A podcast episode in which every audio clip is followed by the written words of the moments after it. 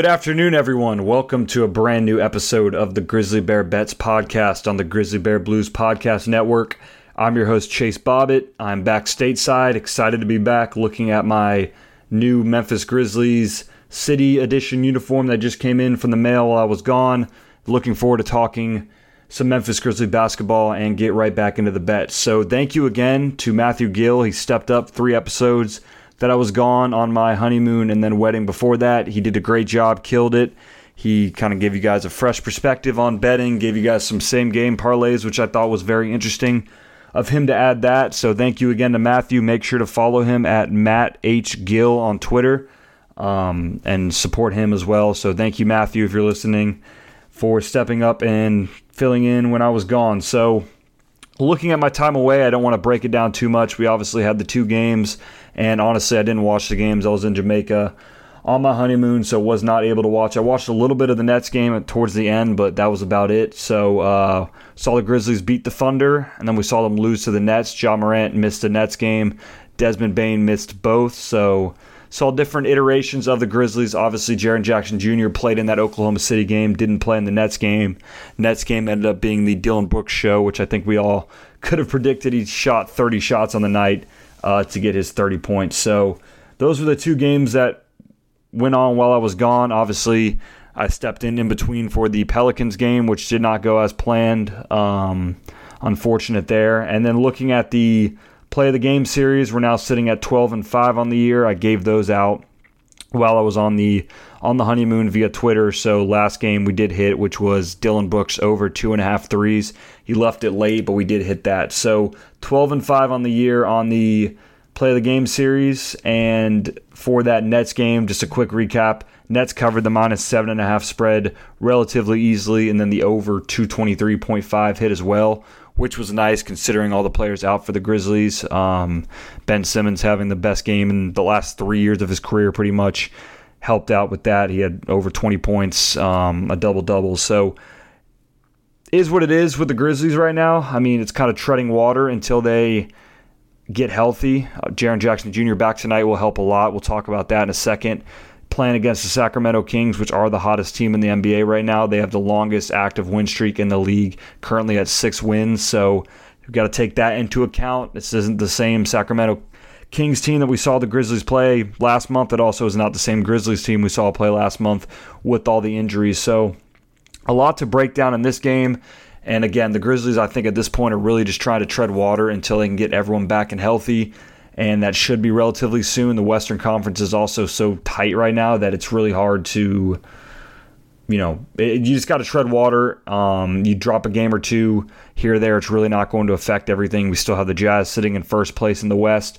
Grizzlies were as high as second before that Nets game, and now they're all the way down to seventh. So you have every team within the first 10 spots within two games of each other. So a lot of movement going on. You know, the Grizzlies can still he, still here, one here or there, sorry. Um, I think they'll be in a good spot, be happy with where they are. But with everything being said, like I said, we have the Kings in town tonight in Memphis, currently sitting at minus one. So Grizzlies are a dog at home, and the over under is currently at 234.5. So honestly, looking at this game, it feels like a trap game. It feels strange that I know that obviously FedEx Forum is a very difficult place to play. I know that historically Memphis is a good team at home. With all that being said, the Kings are the hottest team in the NBA right now. Grizzlies are injury ridden. I know Jaren Jackson Jr. will be back, but I don't get why. I guess the home factor is the reason why the spread is not three and a half, four, which is where I personally would think it would be at. For those reasons, and with this Kings winning streak, they have covered as well in five of their last six games. The only game they didn't cover in this six game winning streak was last game against the Pistons. The line was 10 and a half and they won by like nine. So they're covering spreads as well as winning games. They're currently the best team in the NBA against the spread. I believe it's 11 and 4 on the year, I want to say so far for the Kings. So Kings are trending in the right direction. Um, no doubt about that. Only yes, 11 and 4 against the spread so far this season for the Kings on top of their 9 and 6 record on the year. So Kings are trending in the right direction. I minus one. I like them. Unfortunately, I think Jaren Jackson Jr. helps the Grizzlies, but Grizzlies don't have a good defense, and we'll talk about that in the over under. The Kings have one of the best offenses in the NBA in general, but especially on this win streak. They're just blowing teams out um, on the scoreboard. So I like the Kings minus one a lot here. Unfortunately, I think that you can still watch the game as a Grizzly fan and take positives out of it, whether it's Jaren Jackson Jr. continuing to get get himself back into uh, you know game shape, you know Dillon Brooks kind of finding this role that he has to play. What you know, it's it's he's doing a good job at navigating when he's asked to take 30 shots a game and when he's not. So, and then, you know, the Konchar's of the world, Brandon Clarke, guys like that, there's still positives to take out of this right now with the way that the Grizzlies season's going. But all that being said, I do really like the Kings minus one here. I think the Kings should win by five plus points in this game. So if it was at four and a half, five, I'd be kind of looking differently at this. But at minus one, I really do like the Kings, who are also on top of being the hottest team in the NBA maybe the healthiest team in the NBA right now, which has a lot to do with that winning streak. Their injury report tonight is fully clear, no players on it. And then on the other side, obviously, Grizzlies, no Ja Morant still, no Desmond Bane, no Ziaire Williams on top of all the other guys around the edges that are still hurt. So I like Kings minus one there. Um, over under currently is currently sitting at 234.5. Kings have gone over in five of their last six games. The only game they didn't go over, they pushed and the form is only averaging 225.3 points per game so far this season. So the Kings don't have a great defense. They've but they have scored no less than 120 points, as I said before, in the win streak. They dropped 153 points on the Nets the other night. The Grizzlies scored 115 on the Nets. Um, when we saw the Grizzlies play. I like the over here because I think the Kings will score 125 at minimum tonight, just with the way that their offense is functioning and the Grizzlies' defense is still not great. Jaren Jackson Jr. does help, but just all around, I do expect the Kings to be able to basically score the ball at will, which leads me right into my play of the game, which is the first time I've ever had a team total as my play of the game. It's Kings team total over 117.5 points. So we saw the Kings score only 110 against the Grizzlies in Sacramento last time they played, but I keep saying, and anyone in in the NBA you know space right now is saying that you can't compare the Kings from the beginning of the season to the Kings of now. It's just a completely different team. Haven't scored less than 120 points in their, their six game win streak so far. Um, they scored, I believe it was 130 plus in their they had scored 139 in their last game, which was against the Pistons, or sorry, 137 in their last game against the Pistons, to be fair. But still, 137, 130 against the Spurs, 153 against the Nets, 122 against the Warriors, the last four. So this team's just scoring the ball at a very efficient, very high rate right now. So for that, I like the over 117.5. And again, the fact that the Grizzlies don't have a good defense. So Grizzlies, along the statistic to back the fact they don't have a good defense, their opponents are scoring 114 points per game so far this season, which is sitting at 17th in the NBA. So I think the Kings have a very good, well balanced offense, whether it's from their you know their their front court in Sabonis, Barnes, and Keegan Murray, or their back court in Huerter and De'Aaron Fox. So I like the Kings team total over 117 as my play of the game for the night. Looking at some player props, Jaren Jackson Jr. over 16 and a half points. He looked great against the Thunder, had 25 points. Obviously, the first game I think was a bit of a anomaly just because he was just getting back. So I would take that game against the Thunder as more of an indication of what we'll see from Jaren Jackson Jr.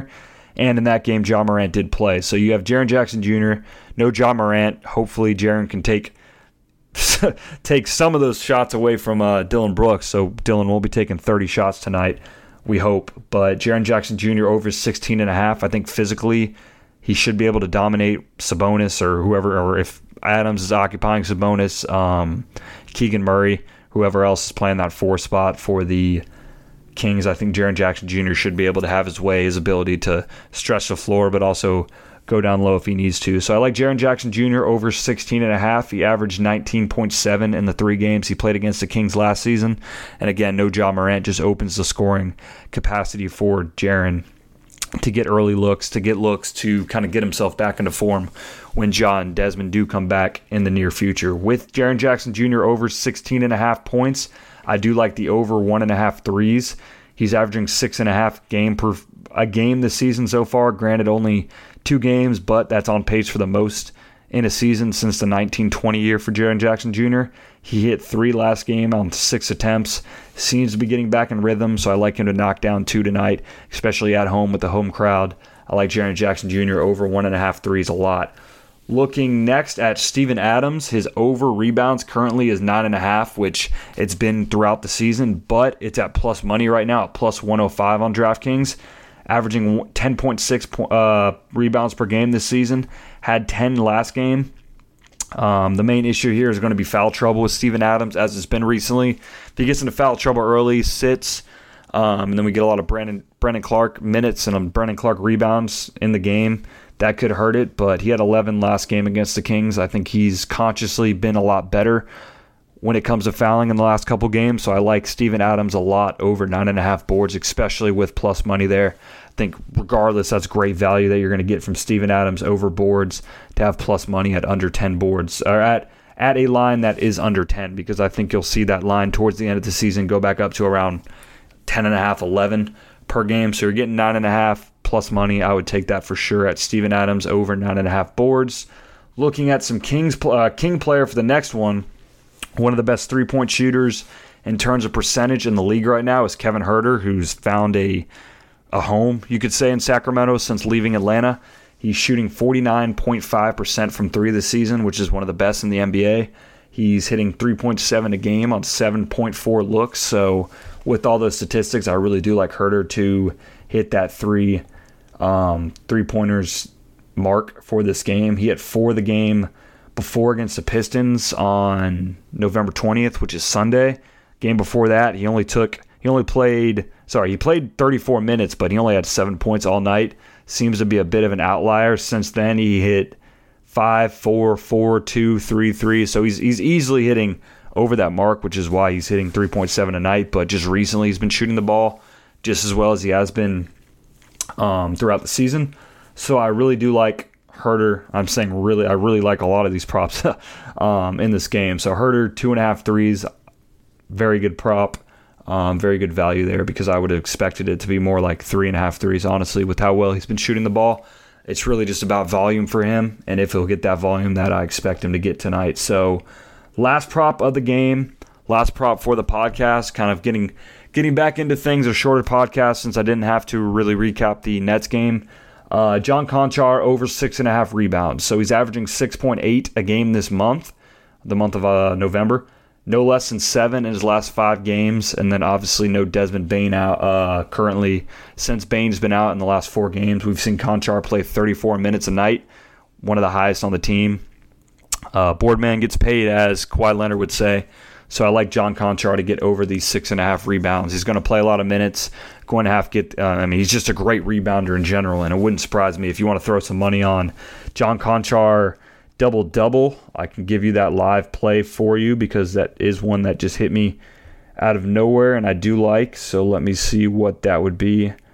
Um, so you can get John Konchar. I know this is bad podcasting. I apologize double double is not currently listed. But if you, oh, sorry, John Konchar, yes, for a double double is currently at plus 550. So if you think John Konchar is going to crash the boards, hit some threes, I like that as a long shot value play there to end the podcast for you guys. So regardless, if you want John Konchar, just normal rebounds, I like that at six and a half. But why not throw a unit um, or half a unit, I should say, on John Konchar double double tonight without Bane, John the lineup. Maybe you know John has one of those one of those games. So thank you guys as always for the support, for the listens on the podcast. It may be a bit choppy.